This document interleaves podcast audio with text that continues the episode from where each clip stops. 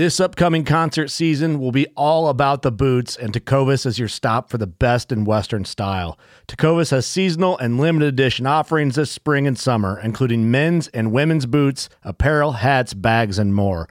All Tecovas boots are made by hand in a time honored tradition with timeless styles that are always on trend. And Tecovas has first wear comfort with little to no break in period. It's hard to find this level of comfort paired with this level of style.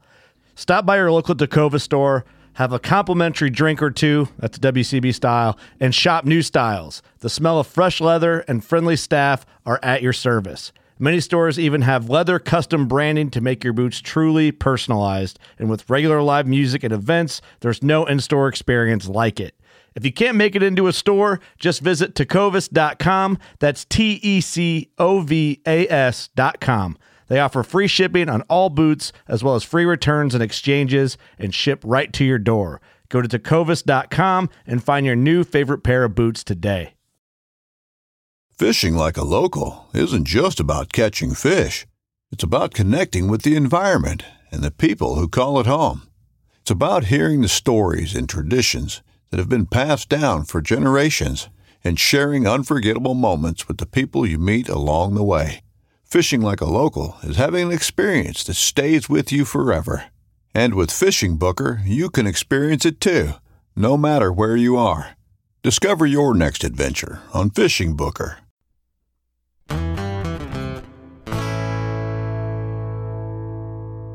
So if you look at some of the research that's been done out there anyway related to salt water and growing tomatoes, what usually comes out is a lower yield but a higher quality tomato. And so what we're looking at is looking at that quality benefit, but then also trying to maintain yield through some of the work that Mark's done.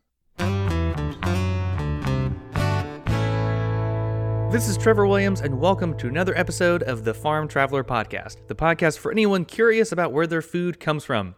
Water is the most precious resource we have on the planet, with about 98% of that being salt water. The only real downfall with that is that we can't exactly use it to grow crops. Or can we? Today, our guest is Ryan Lefers of Red Sea Farms, located in Saudi Arabia. Red Sea Farms has developed a hydroponic method of growing tomatoes using salt water. Not only could this be a huge step forward in helping fight global food security, it can also be a great example of the future of sustainable agriculture. In our interview, Ryan will explain the research behind saltwater tomatoes, what the agriculture industry is like in Saudi Arabia, and how his upbringing in South Dakota helped prepare him for his career. This is episode 44 with Ryan Lefers of Red Sea Farms. All right, well, Ryan Lefers, welcome to the Farm Traveler Podcast. How are you doing? I'm doing well. Thanks for having me. Hey, thanks for being on. So we learned about you through um, Henry Gordon Smith of Agri of Agritecture. You are the co-founder and CEO of Red Sea Farms in Saudi Arabia, which is really neat. So tell us about kind of your background and how you got started with Red Sea Farms.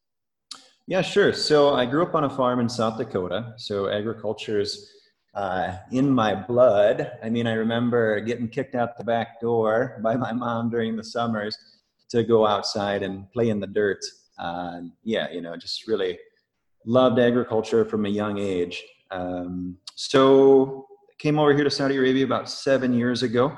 And really one of my main motivations for coming out here was to work on this big issue around, um, well, feeding the world.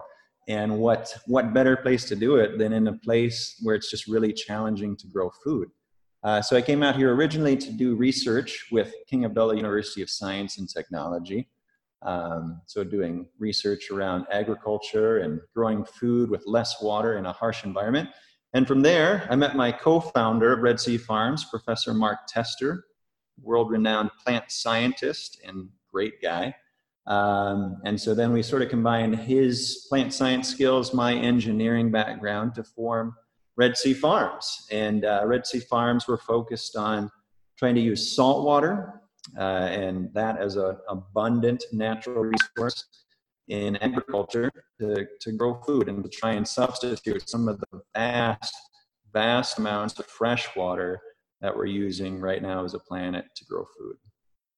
Gotcha. Super neat. Yeah. I love hydroponics and aquaponics and the whole future of that industry. And when I heard that you guys are doing it with salt water, I was super intrigued. So How did you guys come up with that whole system to where you can actually use salt water to grow plants without hurting the plants because of all the salinity in the water? Yeah, that's a great question. So uh, when we talk about water use, you know, and people always instinctively go to the water for irrigation and that's absolutely the right place to grow to go if you're growing outdoors but if you're growing indoors like in a greenhouse or you know even a vertical farming system uh, a lot of cooling systems around the world use fresh water actually for cooling and so in a in a hot dry desert environment as much as 80 to 90% of that water use is actually for cooling and not necessarily for irrigation especially if you're using a system like you know hydroponics or aquaponics which are water efficient anyway. So what we do is we use salt water and uh, liquid desiccants which are used for humidity control in the cooling system to substitute that big freshwater use uh, for cooling. So that gives us a big plus right away. If you think about that 80 to 90% just, uh, you know, being erased from the freshwater budget. And then if you look at the irrigation system, so what we've done, and this is primarily my co-founder's work, um, Mark on his side, is he's worked with plant salinity tolerance for you know a number of years. So he has work around increasing the salinity tolerance of plants uh, and also just selecting plants that are naturally salinity tolerant. And so those are the, the crops that we're looking at growing in those, those hydroponic systems or aquaponics. Um, so that's how it sort of all fits together. And then you end up with, you know, a big freshwater savings. Okay, gotcha. That's really neat. What what are some example plants that are very adaptive to saltwater environments? What's interesting is that tomatoes actually have uh, natural salinity tolerance. So tomatoes and I should say wild relatives of tomatoes that we currently cultivate, uh, especially have a lot of salinity tolerance. So, you know, again, this is primarily Mark's work, but he's looked at some uh, varieties of wild tomatoes from South America that can grow even on up to full seawater. Um, now, that doesn't mean that they produce a tomato that's commercially viable, but it does mean that they produce tomatoes. And so, you know, by doing things like um, grafting and then selection of already, you know, commercial cultivars that might have some salinity tolerance, and then breeding, uh, we're able to have some commercial cultivars that can tolerate certain levels of salinity and still produce a crop that's you know has a good yield and actually a higher quality. So if you look at some of the research that's been done out there anyway related to salt water and growing tomatoes what usually comes out is a lower yield but a higher quality tomato. And so what we're looking at is looking at that quality benefit but then also trying to maintain yield through some of the work that mark's done Weird question. Have you noticed that any plants that ha- kind of go through the systems, do they have like a salty taste to them at all or no? you know, everyone asks that, and that's a, that's a natural question. Um, the answer is no. So it, let me rephrase that. For the tomatoes, the answer is no. Now we have some other plants that are, uh, let's say, more in line with like a salad type crop. So, for example, um, Salicornia, which is also commonly called sea asparagus. If you grow that with salt water, you, you eat the plant itself, you don't eat the fruit, and yeah, that definitely has a salty taste. But with tomatoes, where it's a fruiting crop, you, you don't notice a salty taste in the fruit. We were talking with another podcast. They were talking about growing plants in space and how they're growing things with um, a more of an edible biomass. So it seems like plants like that, like lettuces and stuff, that yeah. you eat more of the plant would kind of have the saltier taste. Well, that's yes. very interesting. Okay. Definitely. So what's the overall what's the big goal? Like how do you guys plan to kind of grow this in the future to kind of broadcast it to many different um, countries? What's the overall goal there? Yeah, I mean, so the goal here is to contribute to world food security and hopefully be economically viable in the process. But we're starting here in Saudi Arabia, so we've got some. We actually have 750 square meters, so you know that's around. Let's convert that to feet. Around 8,000 square feet of greenhouse area at the moment that we are growing tomatoes in. Um, but then we have plans over the next uh, year or two to scale that up a lot and to start growing more and more commercial scale, and then to start extending into other regions. So both here within the Middle East and North Africa, but also you know the U.S., Mexico, Australia. You know, think anywhere where there's water shortage and abundance of um, salt water. So freshwater shortage, abundance of salt water. Those would be our target areas to grow. Gotcha. Okay. Um, yeah, it's super interesting. I haven't talked to anybody in Saudi Arabia yet for the podcast. So, what's the agriculture industry like over there? Like, what are what are some main crops? What are some major diet trends over there? What's that like? Oh yeah, sure. So the Saudi Arabian agriculture scene is entirely irrigated, as you can imagine, in a in a country that's um, desert we, I guess I should take that back. There is a little bit of agriculture in the far south where it's rain fed, but very minor, and that's in the mountains there. So, um, so as it relates to open field agriculture, there's a lot of center pivots, um, olive trees. Um, there's a bit of like citrus in the north. So, you know, large scale farms in general. As far as indoor agriculture goes, it's a growing sector. And actually, the government is really trying to support now a lot of controlled environment agriculture um, for growing things like vegetables and fruits. So the, I think the country's at a transition stage now, really between water intensive open field agriculture and more, let's say, um, uh, water use efficient indoor agriculture for specific high value crops like fruits and vegetables. Gotcha. I've seen that you guys have kind of entered in several entrepreneurial um, contests in Saudi Arabia. How did those go? yeah, so the most recent contest, it was actually a global competition. It's called the Entrepreneurship World Cup. Um, we we ended up competing at the national level and being one of six winners at the Saudi Arabian national level. But then we went to the international level, uh, which the finals just happened to also be held in Saudi Arabia. So in that competition, which uh, had 100 teams from around the world that were pre-selected from a pool of, I think it was like a 100,000, um, we ended up getting third overall. And that was, that was a big honor. We were really thankful to participate in that. Uh, there was a lot of great press. We met a lot of great people as a result of that. So it was a really great and positive experience that we're really thankful to have been a part of. Okay, that's really neat. Yeah, I saw that on your on your website, and I was like, oh, that's a super cool thing to be a part of. Um, so you have a background as an agriculture engineer. So what kind of inspired you to kind of go down that that career? Because my wife is an engineer, and she works um, in diving over here in the U.S. and she loves it. And I know a lot of really cool engineers, but I haven't really talked to an agriculture engineer yet. So what kind of inspired you to go down that route, and what's that experience been?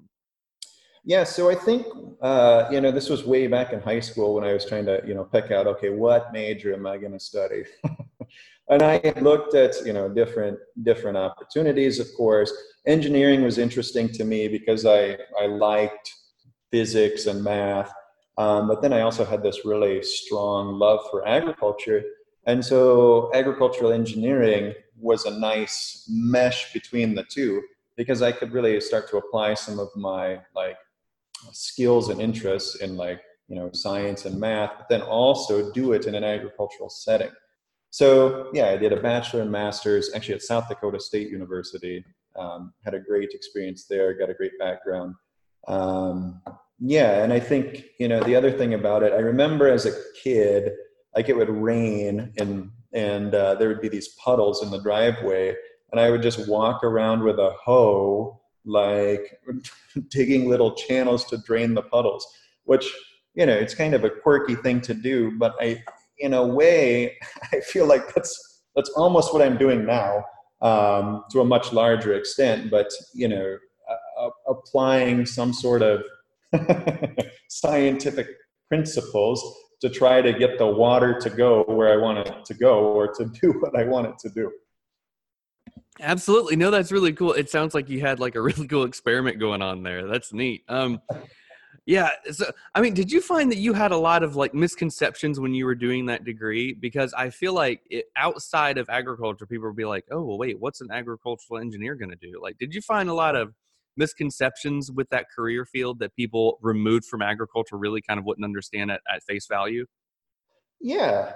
Well, and I think th- I think those were fair um, misunderstandings because the, the, the truth is that agriculture engineers do a bit of everything. So I'm more on like let's say the environmental side of agricultural engineering. I deal with water, um, soil, you know, um, the environmental side. But there's agricultural engineers who do things like designing tractors. And that's what most people would assume that I do as an agricultural engineer, and that's fine. So there's those that are on the mechanical side, and then you have people that are on the structural side, uh, designing agricultural structures, you know, like big, big barns and, and greenhouses. And I'm doing some of the greenhouse side as well, so a bit on the structural side. Uh, and then you have sort of the food science side, where you have agricultural engineers who are working on things like packaging and um, you know the next greatest cheese mix, for example. Uh, so agricultural engineers, as a group, we're very very diverse. So I think that that sort of um, question from those who are outside the discipline is definitely warranted because there's so much diversity within the agricultural engineering community. Yeah, absolutely. those are very good viewpoints you kind of talk about. Some people removed might think you just do, like you're saying, like design barns or greenhouses or tractors, but there's a lot more into it, like food science and all that good yeah, stuff. Yeah. So you guys offer also um, consulting services about kind of how companies can best grow um, ag products with saltwater. So what is some of the best advice that you kind of give your consumers without kind of giving the the secret away? What's some really good consulting advice that y'all give for doing the whole saltwater experience? um, you know, it's really site specific. Uh, but what we do is we we work with you know clients on what they have. And so we look at what's their water source you know what specific ions are in that you know is it sodium dominated is it calcium dominated? You know what what is actually causing the salinity in the water source? And then we look at the soil as well. So is it a sandy soil? Is it a clay soil? Um, and then what do they want to grow? Is it a landscape type operation where you know they're just trying to water some grass, or is it uh, you know a greenhouse? Are they trying to grow fodder? Like what are their goals? And then based on all those things, uh, you know, we try to make a recommendation and also try to just be honest with them. Like you know, there are some sites where it just doesn't make sense, um, where it's just not a good place to grow something. But if it is a site that's marginal, we try to give best recommendations for what what's the smartest thing to do with the resources that they have at that site. Gotcha, gotcha. All very good advice. Um, random question, and I just thought about it. I know there is a spot, I think, in the northern tip of France on the coast where they have um, miles and miles of greenhouses. And I saw some TV show where you can get a satellite and zoom in and it just looks like there's snow on the ground well you zoom in a little bit farther and there's nothing but greenhouses have you been to that area in france to kind of look at what they're doing i have not been to that area in france. I have been to southern spain. So if you zoom in around like almeria in spain you'll find the same thing. And it's it's amazing. You go there and it's just it's just greenhouse after greenhouse. Oh wow. That's super neat. Yeah i love greenhouses i mean have you ever been to disney world? Random question. Uh, in California, yes. Okay, well, I'm here in Florida, and so we go down to Orlando all the time. And my favorite ride is um, the Land, where they take you through a Disney greenhouse, and it is my favorite thing to do at Disney. They have all these hydroponic and aquaponic systems set up. We even did like the behind the scenes tour where we, where we saw like aeroponics and um, a whole bunch of different stuff going on. So if you're ever in Orlando, you might have to give that one a try. It's really cool. Love to.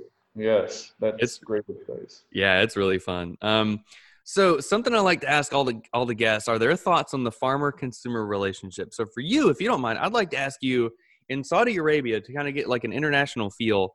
In Saudi Arabia specifically, what what is the farmer consumer relationship like? Like, are people more interested in where their food comes from now? Has it always been like that? Are they not interested? So, what's that relationship right now? Um, I would say I, I would say it, it's mirroring it mirrors the global trend. So I would say that people are more and more caring about where their food comes from and how it's grown.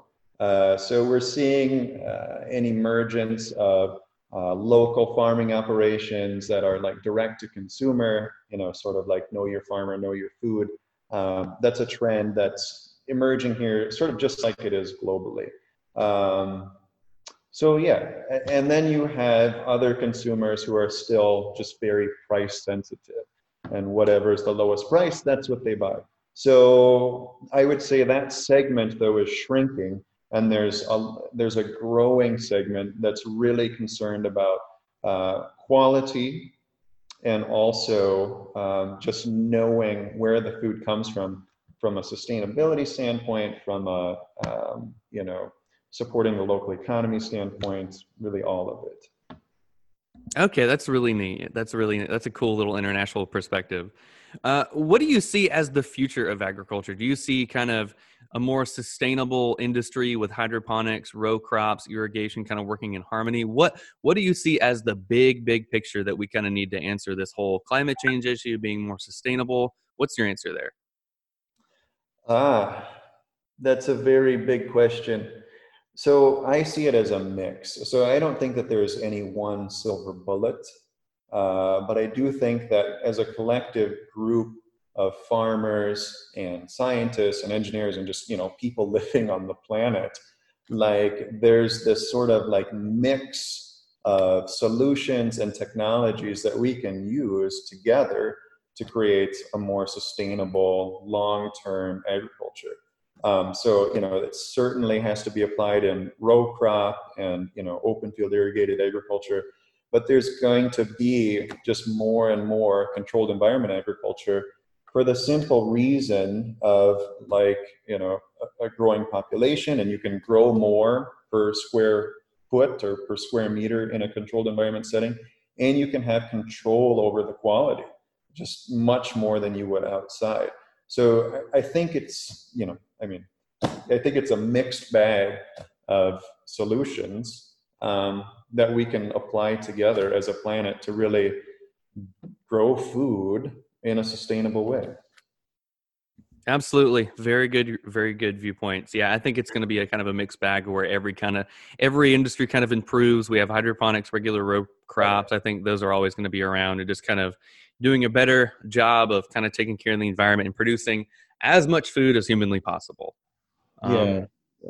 Well, Ryan, this has been really cool, man. Learning about Red Sea Farms. I was super excited to talk with you guys and learned a great deal. Um, if people want to follow you guys, you're on. Uh, where can they find you on Instagram? What's your website? Where can people go to kind of follow and see what Red Sea Farms is up to?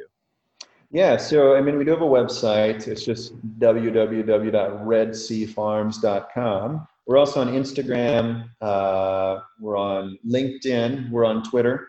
So you can follow us there. Um, yeah, and that's the best way to to stay in touch.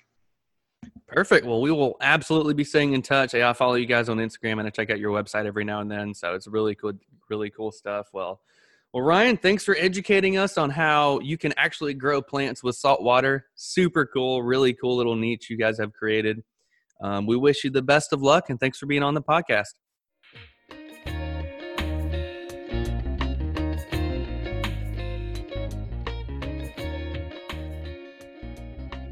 Thanks so much for listening to our episode today with Ryan Lefers of Red Sea Farms. Be sure to check us out on Facebook and Instagram. Just look up Farm Traveler. We're also creating additional content on our YouTube channel. If you want to see more about what you can do to learn where your food is being made, how it's made, and the many people that bring you the safest, most abundant food supply in the world, we're going to bring you some videos on what you can do to kind of bridge your gap between the farmers and the consumers. So check us out. You know, just go to YouTube and look up Farm Traveler and we will also leave a link in the description for that. So check us out, and as always, thanks for listening, share with your friends, and we'll see you in the next episode.